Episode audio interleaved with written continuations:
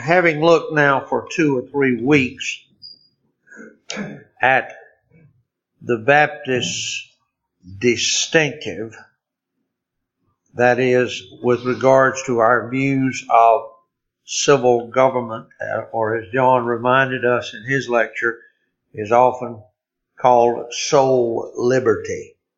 And that has been the focus of our attention in the last uh, two or three lectures. It is now a reasonable movement from that for us to take up now something of the Baptist distinctives as to church government. Uh, not civil government, which is soul liberty that we talked about, but moving on now to this uh, subject, a broader subject of uh, of the uh, church government, and uh, I would like to pursue that particular distinctive, that particular subject, under uh, more or less three heads. Uh, first of all, I'll give you some general considerations, and then we will look at some specifics, that is, mechanics of it, and then, of course, uh, more more details. Uh, at, finally, I'd like to deal with maybe some of the details concerning our own position in this congregation, getting very specific and very detailed. That is, so to take up under general consideration, that is a, a broad consideration of the thought of God's governing uh, of His uh, government of the the church. Uh, let me take for my take for my uh, considerations, my thoughts as to general considerations regarding church government. I would take those, and I have I have not done this in this series of lectures concerning Baptist distinctives. I have not taken a whole lot directly out of our confession of faith, uh, and I have had my reasons for that. But but on this subject, on this subject of Baptist distinctives, and specifically our Baptist church government, I do want to look at our Baptist confession of faith for our general consideration. I would, I would bring to your attention the paragraphs uh, under chapter 26, which is, of course, the church. Specifically, beginning verse at uh, paragraph 4. He says, The Lord Jesus Christ is the head of the church. And now, immediately having said that, of course, in 1689, you understand the context here, uh, and the historical context.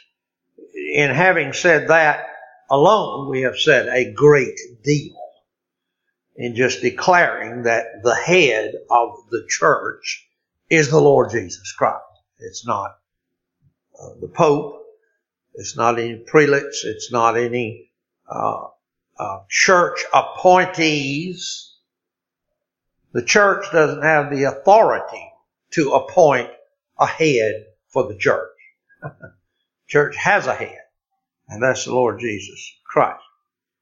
The Lord Jesus Christ is the head of the church, in whom, by the appointment of the Father, all power for the calling, institution, order, government of the church is invested in a supreme and solemn manner. Neither can the Pope of Rome in any sense be head thereof, but is that Antichrist, that man of sin and son of perdition that exalteth himself in the church against Christ and all that is called God, whom the Lord shall destroy with the brightness of his coming. And as you well know, uh, there's a great deal of controversy present, that is in our modern times, whether or not that kind of statement ought to have been made or ought to have been included in our confession of faith. But I stand by it. I stand by it. and uh, considering the context and the uh, historical setting, I stand by. Then it goes on to say, in the execution of this power wherewith he is so entrusted, the Lord Jesus calleth out of the world unto himself through the ministry of his word and by his spirit those that are given unto him by his Father, that they may walk before him in all the ways of obedience which he prescribeth to them in his word. Those thus called, he commanded to walk together in particular societies, which we call churches, for their mutual edification and the due performance of that public worship which he requireth of them in the world. Now the whole emphasis of this chapter is, is he and him. He is the sole head of the church. The Father calls out those that he has given to him. And this paragraph is instructing us with the, the uh, fact that those that the Father gave him which he will call out to him, those are called, those are commanded to walk together in these corporate societies known as church. You're not just a freelancing believer that frolic around the world with no commitment to any particular society of believers.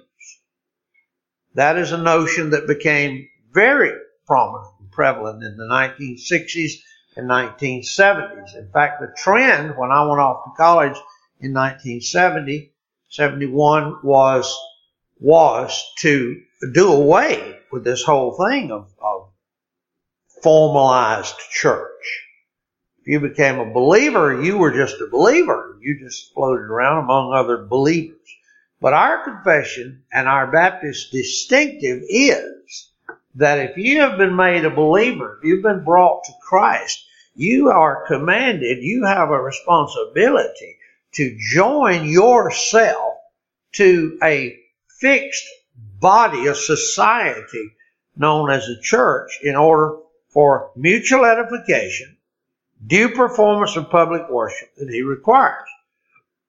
Then number six, the members of this, these churches are saints by calling, visibly manifesting and evidencing in and by their profession and walking their obedience unto that call of Christ and do willingly consent to walk together according to the appointment of Christ, giving up themselves to the Lord, and one to another by the will of God in professed subjection to the ordinances of the gospel. Now that paragraph is pregnant and I don't intend to unfold all of it. I'm just giving you, as I've said, an, uh, a general observations and oversight of our particular Baptist uh, distinctive.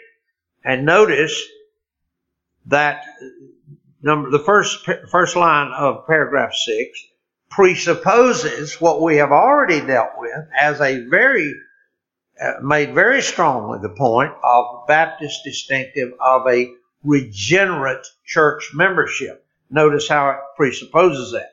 It says the members of these churches are saints by calling visibly manifesting and evidencing their obedience under that call of Christ. which means you cannot belong to a Baptist church by way of infant baptism or by way of any other mechanism that you can think of. But by this one, that you visibly evidence this profession by your walking in obedience. Now, an infant can't do that. An unregenerate can't do that. And too many churches that call themselves Baptists are very hasty to accept into membership people who have never done that. Have never done that. They've never evidenced. They haven't even had time to give any evidence of their walking with Christ. So this is a Baptist distinctive that we require as a part of our, as a foundation really of our membership, that they be able to manifest and evidence their, their obedience unto Christ. And then that they do willingly consent to walk together. Each component, every member consents individually to walk together.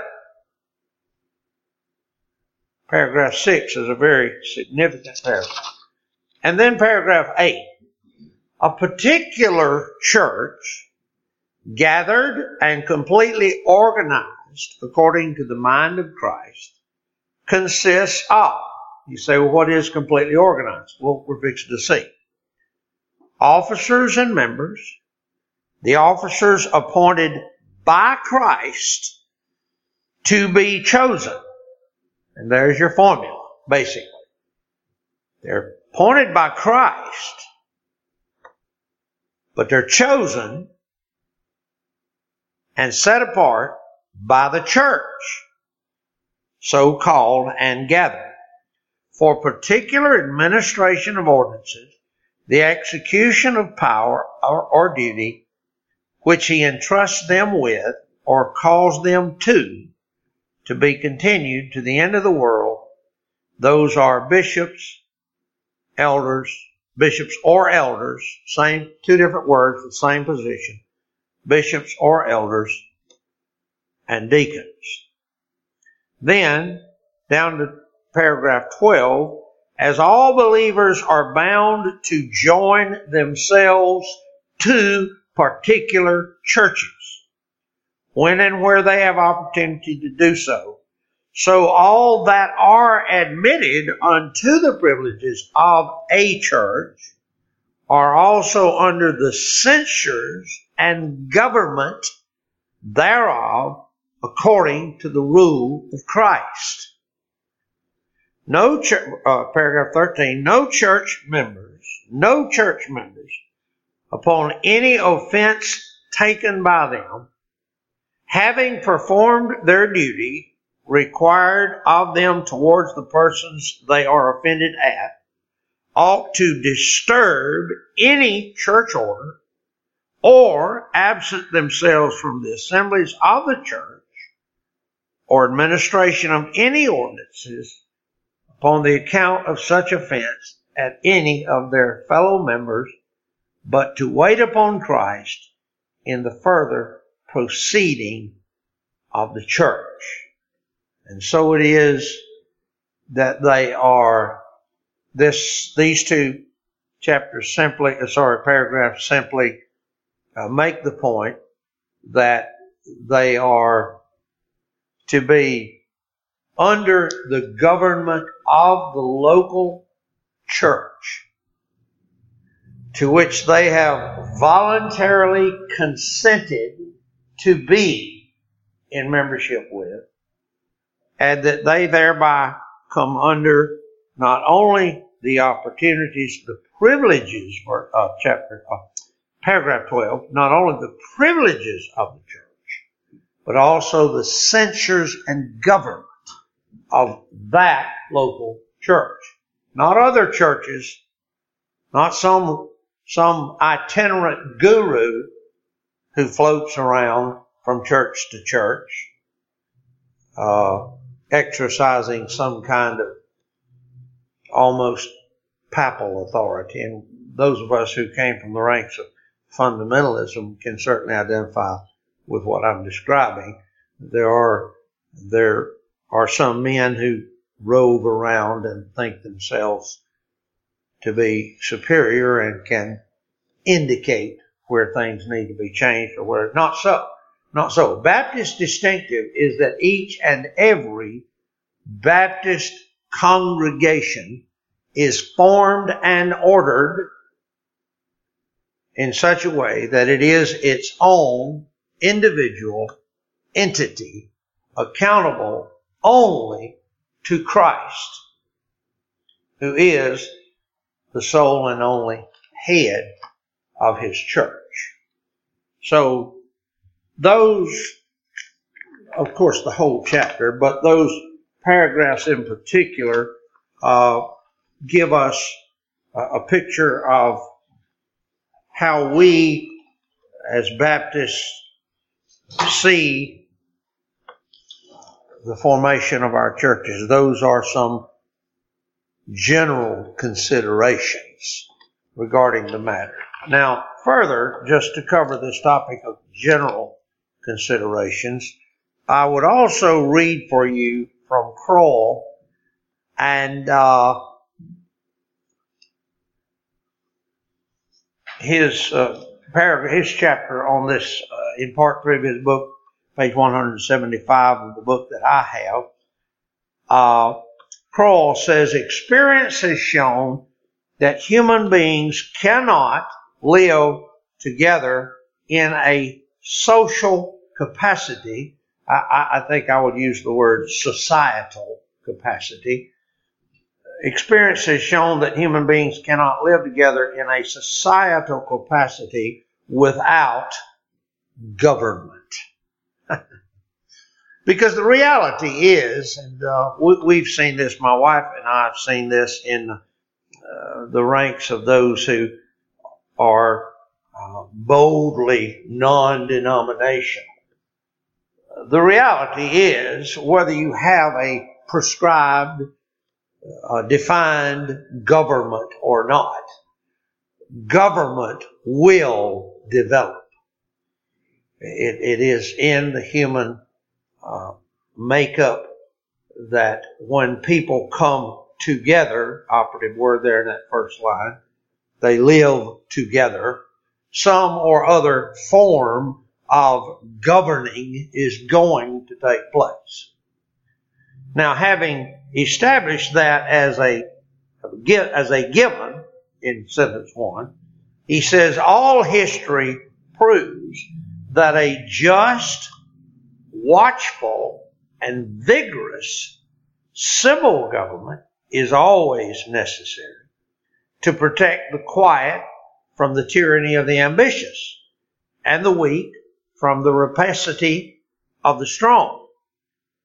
Uh, Christian churches being composed of persons who are professedly renewed in knowledge and in love, must also have government adapted to their circumstances and wants. Their members are enlightened and sanctified, but in part. They are exposed to the example of a selfish and wicked world. They therefore need laws by which to regulate their individual conduct, to preserve order, to restrain the unruly, to define and protect the equal rights of all, so that the church may be the home of peace, the pattern of propriety, the house of God, and the gate of heaven. Besides, churches are always liable to receive unsanctified persons among their numbers, unwittingly of course, on whom affectionate Christian admonition will be spent in vain. But as their government and laws are founded in persuasion and love, they can, in the execution of the severest penalty, only return the transgressor to the world from whence he came. Now I want to back up in this paragraph and let's slow down and look at a couple of things. One thing, he says they need laws. I want to be very careful there. He has a footnote.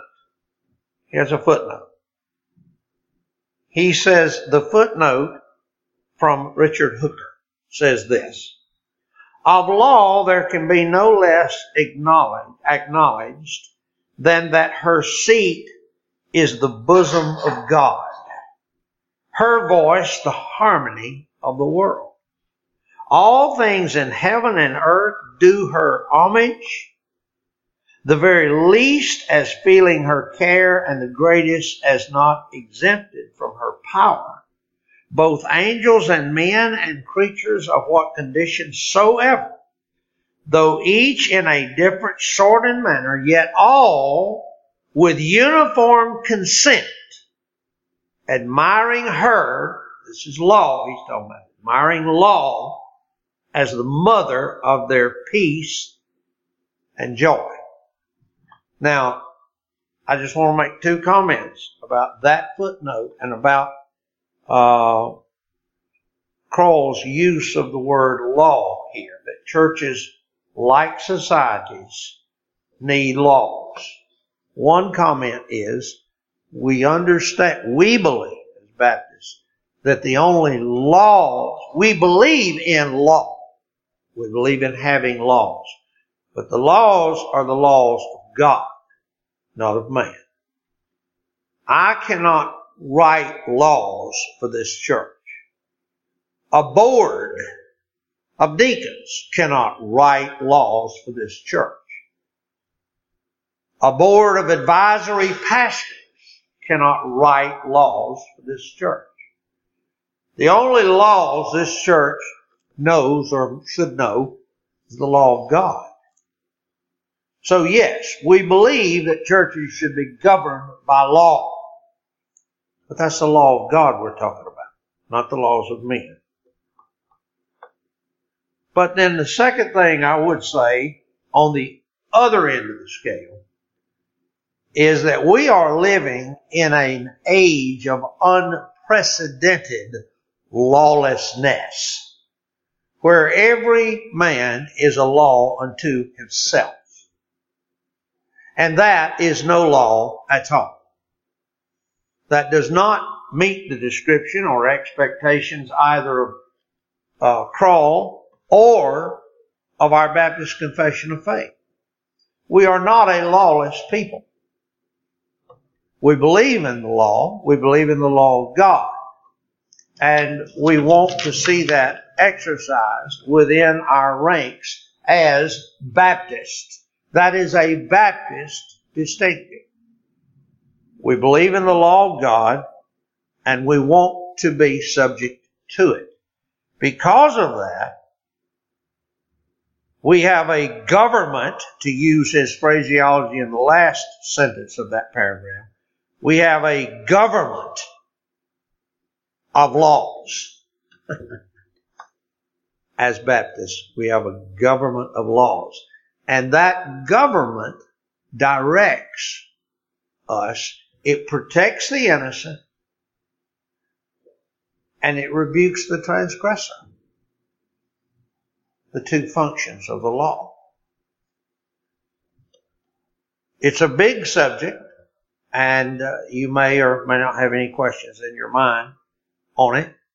But uh, I just wanted to introduce introduce the fact to you. We are not a lawless people. Of course, over the time of history, John can give you examples. We have been looked on as lawless because we did not submit to the civil powers that be. But we are not a lawless people. It is a Baptist distinctive that we have a government and that that government is a government of law. But that law is the law of God. And each individual congregation, each covenanted body is accountable to their head. the head of the church, for their laws and how they execute them. All right? This is the Baptist distinctive. Now, I'm sure that opens probably a can of worms for some. I hope not among us. But would anybody like to add or expand on what I've said on this matter of law and government?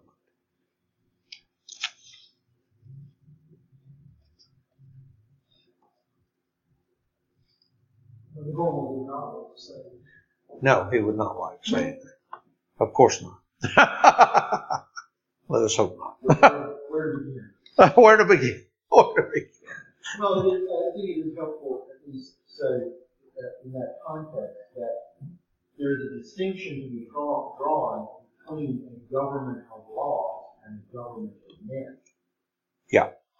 And that is what our Baptist forefathers, at least in part, I think, what we're attempting to express in those portions, paragraphs of chapter 26 uh, that, that you quoted, because as noted in the lecture last week, the church has spent more than millennia under a government man. Yep. Right. Right. You might determine. Uh, and men made, men made law Mm-hmm. at their whim and caprice. Mm-hmm. And that's how it operated uh, for so long time. And when Baptists came more vocal and said, no, we have one lawgiver, and that is Christ. It is, not, it is not a pope, it is not a bishop, it is not a king. It is not even a pastor. It is Christ. Right. Exactly. Uh, that was radical and revolutionary, and still is in some ways, I suppose, uh, even in our day and in our culture, uh, where we have professed, at least since the 1700s, to be a nation of laws, uh, although the, our experience is increasingly not so. Right. So there is that distinction to be drawn between a government of laws And a government of men. Yeah, yeah that's a very good distinction. Precisely. Government of laws versus a government of men. Now it has to be said, and we don't want to minimize this. I don't want to. Uh, uh, as Baptists, that's another distinctive. We're not afraid of honest inquiry. We're not afraid of honest controversy, disagreement. It has to be said that it is not always easy, nor is it always successful when a body forms into a church. It is not always easy or even successful that we all can fully agree and conclude what those laws of the scripture are. We can be in full agreement that the scripture is the source of our laws, but we may not always fully agree what exactly those are. Some of the details of that may be uh, left to be hammered out among the brethren of a given congregation. Does that make sense? We we don't dictate for others what is the law of God, but even among ourselves, we have to we have to work together to come to agreement, consensus as to what we believe is the laws of God. What are the laws of God for us as a congregation? That's where we get into this final category that I said we try to look at specifics for this congregation. Okay, so but but even but in the even in that we're not trying to form let men form the laws. We're just trying to have men come to a consensus as to what God's law is. And as I say, that's not always, that's not always a smooth road. That's not always, and it takes a spirit of, of mutual love and bonding to, to hammer those things out. We have found at the forming, formation of this church and throughout the history of it, we have found that we have not always had complete unanimity on very specific points. But we work together as a body to reconcile those things and agree together as a body how the body should go forward. At least with the understanding and light that we have at that, at that moment. And that's how a church ought to work these things through. But yes, the, the distinction between laws of man and laws of God is a, is a valid distinction and the one that's been made by Crowell and needs to be made.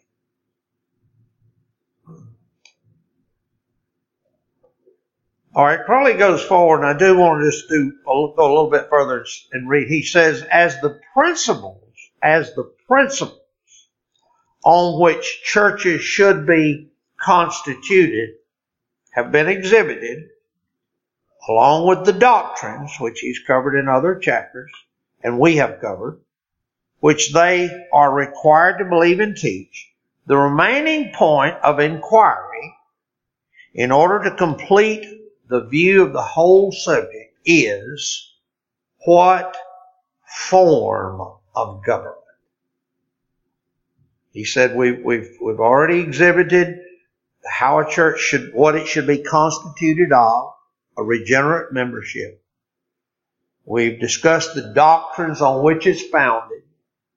Now he says there remains only this subject as to what form of church government or course of church order, policy, and action grows out of these principles of church constitution and our system of doctrine.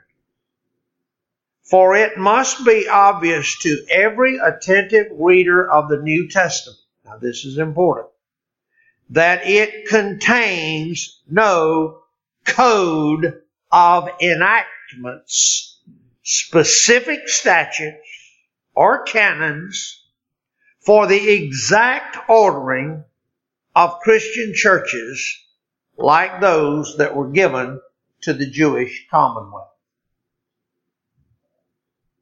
To give you an illustration, uh, the Jew didn't have to call a conference and hold do lectures and then hold a debate to determine whether or not a Hebrew should plow with an ox and an ass together. They didn't need to inquire. They didn't need to study into it, debate it, because the law laid it out. What Crowell's saying is, when we look in the New Testament, we realize quickly that every minutia to do with the church life is not so detailed laid out. It isn't. There are no there's no book of church order passed down for specific details in the forms of church government. By the way, why is that, do you think? I'm sure you've contemplated that subject. Why is it that the Lord did not hammer out more specifics? You know, some churches don't believe that a musical instrument should be used at all the our primitive Baptist brethren, the old order primitives, they don't believe that. Some churches don't believe that you should have electricity. Others don't believe that you should have a choir. There are all these details. Now I'm talking about Baptist churches. I'm not talking about other denominations. There are all these details. Have you ever asked the question, why didn't the Lord just lay this out for us? Why is that? Well, I don't claim to know all of the answer to that. I have contemplated the question over the years. One thing I'm very clear is an answer to it is that the church of the living God was meant to be to all the nations and all the peoples of all the earth. And there would be such vast differences of lifestyle and culture that any one rule book would, one size would not fit all. One rule book would not fit every culture everywhere that the gospel is meant to be sent. There had to be place for adaptation of the gospel laws to a given body. There had to be latitude for that. And so many of the specifics we would all wish there were a book. There isn't. And that's partly, not the full answer, but that's partly because the Lord expects us to hammer out His laws for a given congregation in a given context and arrive at what is honors Christ best in that place. And uh, Crowell simply making the statement it must be obvious, he says, to every attentive reader of the New Testament that it contains no code of enactments. Okay? It makes no definite form of church government essential to the salvation of its members. Personal salvation is connected with personal holiness. And there can be no surer mark of an apostate and corrupt church than the setting up of exclusive high church claims to efficacious grace only in connection with its own ecclesiastical arrangements and the performance of its own ministry. Now, he's simply saying, if you want to see apostasy quickly, just look at any church that claims to itself that it has the only church form that has efficacious grace. In other words, you won't be saved outside that church. Crowell says this is surely apostate and corrupt church. You must be in agreement with their ecclesiastical arrangements or else you cannot be saved. There was a, I don't know if I can lay my hand on it quickly, but there was a comment. I, I actually wrote it in my Bible, not so much that I necessarily agreed with it, but it was just such a profound statement that it, it stunned me and I, I wrote it down. It was John Calvin. John Calvin somewhere made the statement concerning the church that, uh, and I, I, can't find it readily, but I, will try to find it if you'd like to get the quote. It, it made the statement that, uh, that there is no salvation. Talking about the church, the church. He said there is no salvation unless you suck from the breasts of this mother. what the mother church. uh, that's pretty, wow, that's pretty bold. Uh, I suppose that's what Calvin believed. That's what he wrote. And I wrote it down. But it's not true. We don't believe as Baptists. It is not a Baptist doctrine that we believe that there is only our church form of church government that is guarantees your salvation. We don't believe that. He goes on and he says that, and by the way, the fundamentalists have been guilty of that. I don't want to just pick on the Roman Catholic Church. I mean, there are fundamentalist churches that if you don't come in and, and cross every T, dot every I, and wear the right clothes and, and get the right haircut and say the right words. If you if you don't do it their way, you're not going to be saved according to them. And uh, that's what Crowell is saying. We don't we don't hold that. Crowell says that form of church government which most effectually now listen to his list. The form of church government, and at the very end of this long list, he says, is undoubtedly the best. Okay? What is the best church uh, form of church government? That form of church government which most effectually guards purity of life,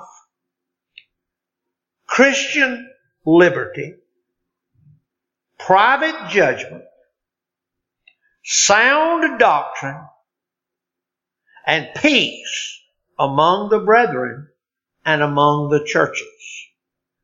That which best promotes holy zeal, activity, self-denial, and love, while it closely and scrupulously conformed to the precepts and examples recorded in scripture and perpetuates the ordinances inviolate as they were originally given is undoubtedly the best. Now that's a huge prescription he's just laid out. But I think every point of it is sound. I contemplated each of these for a while, for a long while. Whatever our form of church government, it ought to be that it effectually guards the purity of life and promotes holy zeal. It ought to protect Christian liberty as described in our confession and private judgment. That is, there shouldn't be a form of church government where the elders or somebody in the church has the authority to come into your home and change the order of your home, provided it is not a matter uh, of, of violation of Scripture. If your home is not violation of Scripture, then the church has no business uh, dictating in your private judgments. That's your private judgment. And then sound doctrine. Our form of church government ought to promote sound doctrine, but then it ought to also promote peace among the brethren. The church order itself ought to promote peace among the brethren, not discord. It ought to promote activity. It ought to promote self-denial. And then it ought to conform to the precepts and examples that are in the scripture. Now that's a tall order. That's a tall order. And we must say quickly that no church perfectly meets that. We don't perfectly meet that.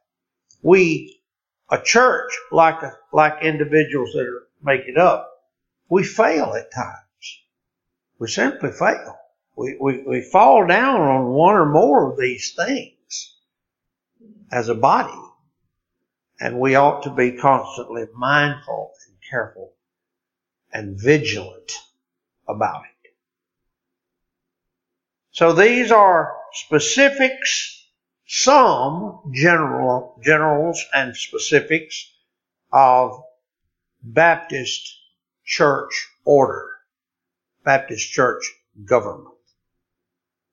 And just the notion as Baptists that we believe in a church government, that's important. We hold to that. All right, we'll stop there today. Any questions or comments further?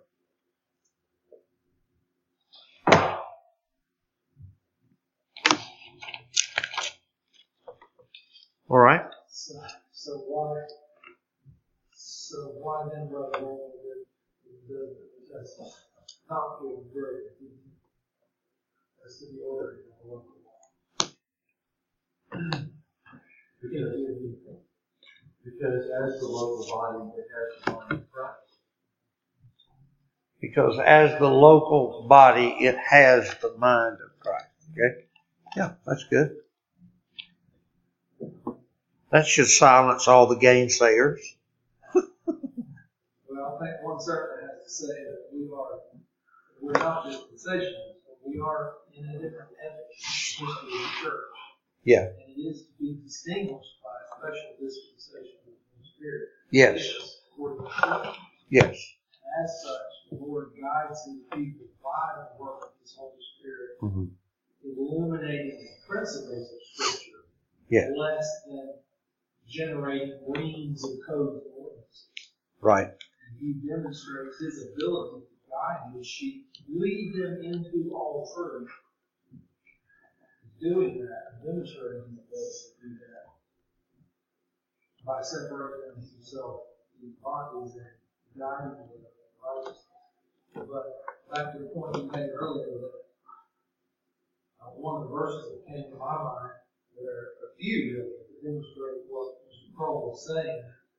We are to be bodies of law. We're not to be little, um, we're not to be anarchists. And we're not that, even though we do throw off the code.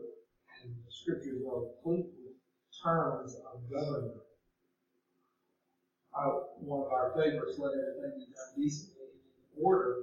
That word order is a word of government. Yes. But what is to guide it all, uh, kind of he said, is, is this regeneration.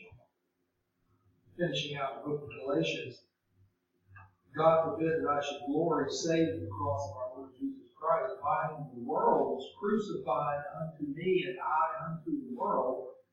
For in Christ Jesus neither circumcision, neither circumcision availeth in vain, nor uncircumcision ecclesiastical forms, features, and, traditions and rites Right. avail nothing but a new creature. And then he uses this governmental term and says, and as many as walk according to this rule, Yeah. peace be on them and mercy on the of God. This is the law that governs our honest body. Yes. Absolutely. Begins with regeneration and revelation of the Spirit. Right. So to further answer, further answers to the question I put, why isn't there a more detailed book of rules for the New Testament church? John has added that as a body in the New Testament, we have the mind of Christ and therefore are responsible to know it. And then Luke has further enhanced that by saying we also have, in, in the order to do that, we have, shall we say, simply a special dispensation of the Holy Spirit uh, unknown to previous uh, periods, epochs of church history, uh, Old Testament epochs. We we have this this effusion of the Holy Spirit to enable us to have to know the mind of Christ, and therefore we don't have need of a specific reams, as Luke said, reams of paper of rules and ordinances uh, outside the two ordinances of the church. So these are further thoughts on that question. Why don't we have? Of course, if we did have, if we had perfect, if we had a detailed book, we would have more unity with other congregations, right? Because we could all just agree on the book and then that would answer all of our questions. But we don't have that. And so each congregation is responsible to hammer out for their, for themselves the mind of Christ by the leadership of the Holy Spirit. And that is an individual congregational duty. And that is a Baptist distinction. That is very much a Baptist distinctive. And thus the indissoluble necessity of there being a regenerate church membership. Yes. The two are absolutely preeminently, critically connected. If, if one, if, if the first does not occur, the second cannot. Exactly, exactly. That's why in my in the series of doing this in in the uh, planning of this this series, we started with the sole authority of the Scriptures. Then we moved quickly to the requirement of a regenerate church membership, because those things have to be in place in order for any of these other things to work. Very critical.